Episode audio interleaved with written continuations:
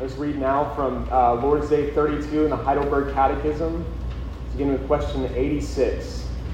Since we have been delivered from all our, mercy, mer- all our misery by grace through Christ without any merit of our own, why then should we do good works? Because Christ, having redeemed us by his blood, is also renewing us by his Spirit into his image so that with our whole lives we may show that we are thankful to God for his benefits, and that he may be praised through us, and further, that we may be assured of our faith by its fruits, and by our godly living, our neighbors may be won over to Christ. Question 86. Can those be saved who do not turn to God from their ungrateful and unrepentant ways? By no means. Scripture tells us that no unchaste person, no idolater, no adulterer, thief, no covetous person, no drunkard, slanderer, robber, or the like will inherit the kingdom of God. Let us pray. Almighty and everlasting God, our Heavenly Father, we acknowledge that we are sinners, conceived and born in sin, unable of ourselves to do any good. But we do repent of our sins and seek your grace to help us in our remaining weaknesses.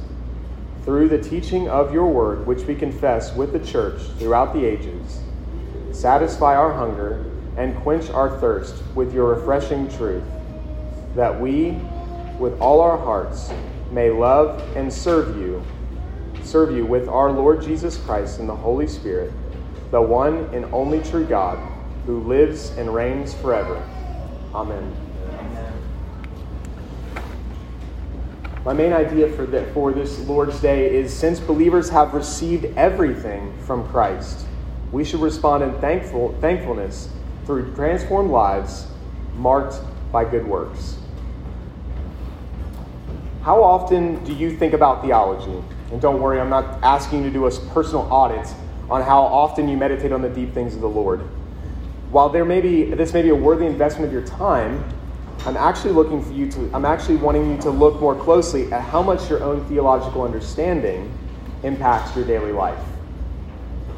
Everyone is a theologian, whether we want to admit it or not. But the real question is are we accurate and consistent theologians?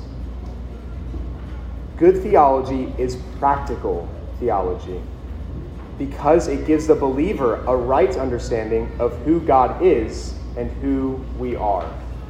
John Calvin rightly explained this as the beginning of true knowledge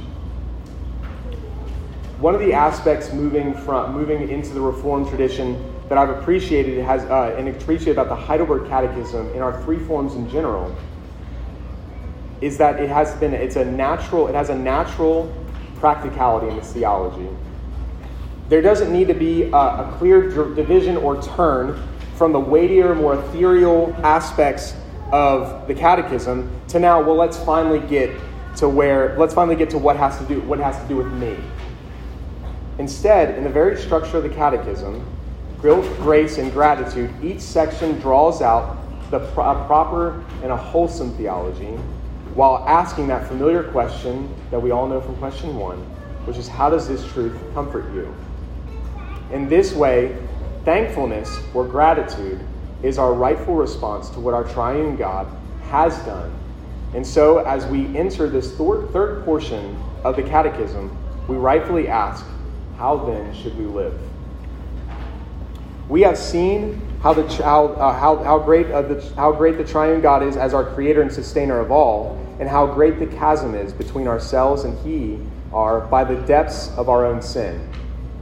We have seen our guilt. We have seen the glorious salvation attained for us through the, thank, uh, the loving kindness of our Savior, which, has, uh, which is laid out next. We have seen His grace. And now we turn to see our lives after knowing and believe, uh, turn and look at our lives after knowing and believing these things and how it must be affected. We see, we, we will see the proper response of gratitude, uh, proper response of gratitude and more specifically through the importance of good works. My first point is good works are our response. A good place to start here is with the very first word of question 86 since. After moving through the glorious truths of creation, fall, and redemption, and so on, our attention is drawn to the therefore of the threefold division of the Catechism.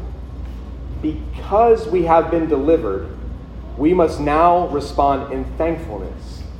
Because Christ is renewing us by his Spirit daily, we must respond with thankfulness. Because we have truly received the benefits of God through Christ, we must respond with thankfulness. Gratitude is the only correct response for those who have come to see the light and truth of God's glorious work of salvation. And so, what does this thankfulness, this gratitude, look like? Is it just a warm, fuzzy feeling that picks me up when I'm down? Of course not. This response of gratitude may be an emotional feeling you have sometimes, but it is more. It is, as you could say, a whole body experience. It is the entirety of the self that is transformed. This is the place where our good, where good works flow out of, out of the abundance from which we have received. The Apostle Paul draws this out in Romans 6. We as believers are called to present ourselves as instruments of righteousness. In light of the regeneration of the Holy Spirit after conversion, the Christian is never the same. We are to present ourselves as those who are alive, beyond the clutches of death and the unrighteousness that brings such a curse. Our good works are this presentation, not as something we give to the Lord, but instead, think of it like our singing and praying of psalms. We respond to God with words of with, with, with his words of praise. In the same way, our good works are, uh, are our own responding to what God has given us with what is His to His glory. One of the more prevalent illustrations in Scripture is the tree and its fruit. Spanning both Old and New Testaments, the image of the tree and what it produces is a vivid and simple picture for the hearer. I believe that this biblical theme fits very, very well here.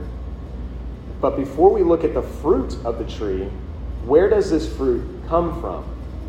Sure, it comes from the tree itself, but in an important way, it's really a response to the soil and the climate conditions that the tree is surrounded by.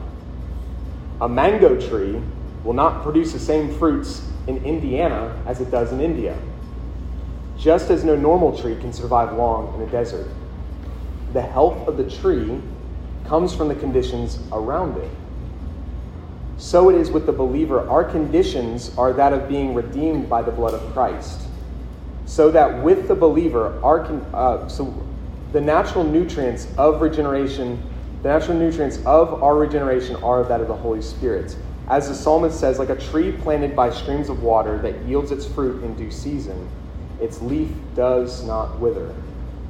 Our good works are the final fruit that bud from the traveling of the nutrients of the soil of redemption through our entire being, flowing out of our interactions with others and with the Lord Himself. The question for this Lord's Day, uh, Lord's Day, does not uh, does not present a response as optional. If we, uh, it's not as if we as humans are free to respond if we choose. Instead, we all respond. It comes down to this: how do how will we respond? Our lives as Christians should be marked by a sober honesty when it comes to our response to what Christ has done on our behalf. Do we live our lives marked by a humble thankfulness towards the one who did not need to redeem us but chose us?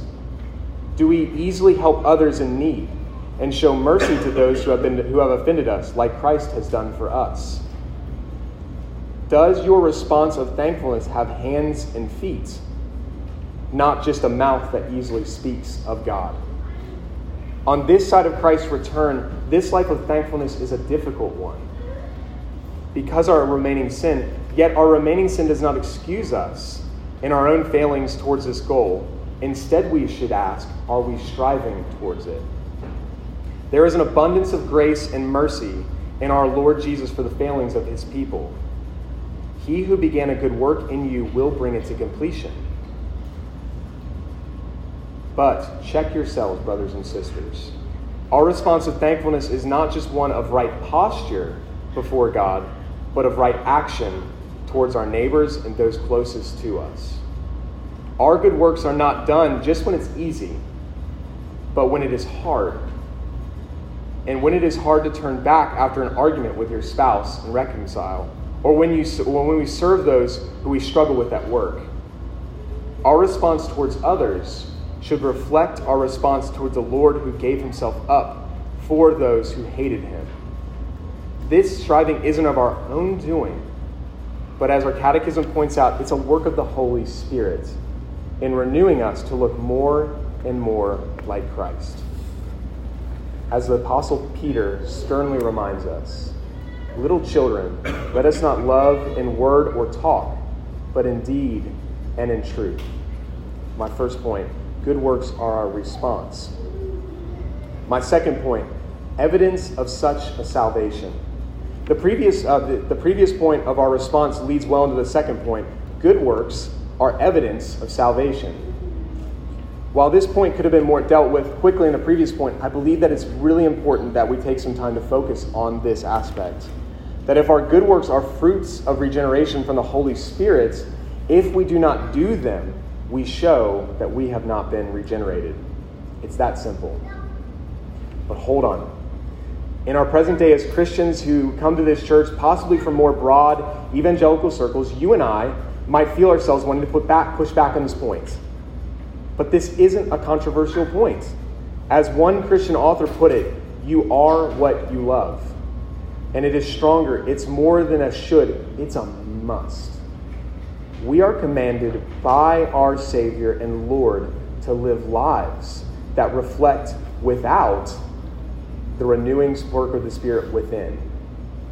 It is not as if these good works are something that need to be added on to our Christian life, but in, in order to prove our faithfulness to God and to others, but they should be something that naturally flows out from, of us believers because of the overwhelming work of redemption in our lives. Our catechism even uses these important words that we may be assured of our fruit, our faith, by its fruits. If these, are, if these works were forced out of us as a kind of works based righteousness, we would have no rightful assurance from the presence of good works. But instead, since they stem from our own gratitude, in light of the free gift of grace, our good works continue to humble us, assure us, and give glory to God. Let's return to the, tr- to the illustration of the tree and its fruits. While before we saw that the health of the tree was a response to its environment, just as our lives are to be a response to the redemption we have in Christ, the fruit of the tree, fruit tree, are evidence of whether it is a good tree or a bad tree. Jesus taught this in the gospel in our gospel reading in Matthew 7. The healthy tree cannot bear bad fruit, and the diseased tree cannot bear good fruit. It's not just as if one happens to be better at bearing good fruit than the other. It, instead, it isn't, doesn't really have a choice. It's not as one, just, it's the disease tree produces bad fruit. The unregenerate cannot live a godly life. But the tree that is healthy cannot help but produce good fruit. The regenerate person cannot help but pour out what they have so received. We as believers are made whole by the gospel of Jesus Christ. No longer are we slaves to sin and bondage. Out of the abundance of salvation, out of the fruit of regeneration which we have experienced because of the mercy and grace we have received, we live the Christian life as one of eternal thankfulness by, the good, by good works that reveal the overflow of our souls. The application of all this is clearly laid, clearly laid out in our catechism that God may be praised through our lives. We may be assured of our faith by its fruits, and that by our godly living, others may be won over to Christ. I would encourage you not to hear these words and think, ah, I guess I just have to do better. That, men- that mentality misses the whole point It isn't about you, it isn't about you, you just being a better person to prove something to yourself or to others or even to God. Instead, the question to ask is, what is it, why, is this what my life looks like? If the answer is no, then return to the opening illustration. What do you believe? What do you know? Orthodoxy, right belief. It leads to right orthopraxy, right practice. Only when we properly set our eyes on Christ and what he has done for us can we live out this life of thankfulness marked by good works. My second point evidence of such salvation. Just in, the be- just in the beginning, this final portion of the Heidelberg Catechism of Gratitude, we can begin to understand why not only will our earthly lives be marked by gratitude and praise to God for all He has done, but we will spend eternity praising our triune God as our only proper response to what to what who he is and what he has done. Because ultimately, our good works aren't about us, but the gracious inclusion of us as fallen sinners in the mighty plan of God. Let us pray. O gracious God, you build your church on the foundation of the doctrine of the apostles and prophets, Jesus Christ being the chief cornerstone. And so we pray that you would bless our congregation to grow in their teaching. Assist us in meditating with joy on your mighty acts. Enlighten our minds more and more with the light of the everlasting gospel. Kindle in our hearts a love of your truth. Nourish us with, a full, with the full counsel of the Word of God.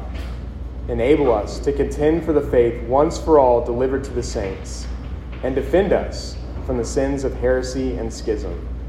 And just that, and as we have heard the true doctrine proclaimed to us, by your great blessing, may it be preserved among us and propagated through us by our lips and lives to the glory of the one true God, Father, Son, and Holy Spirit.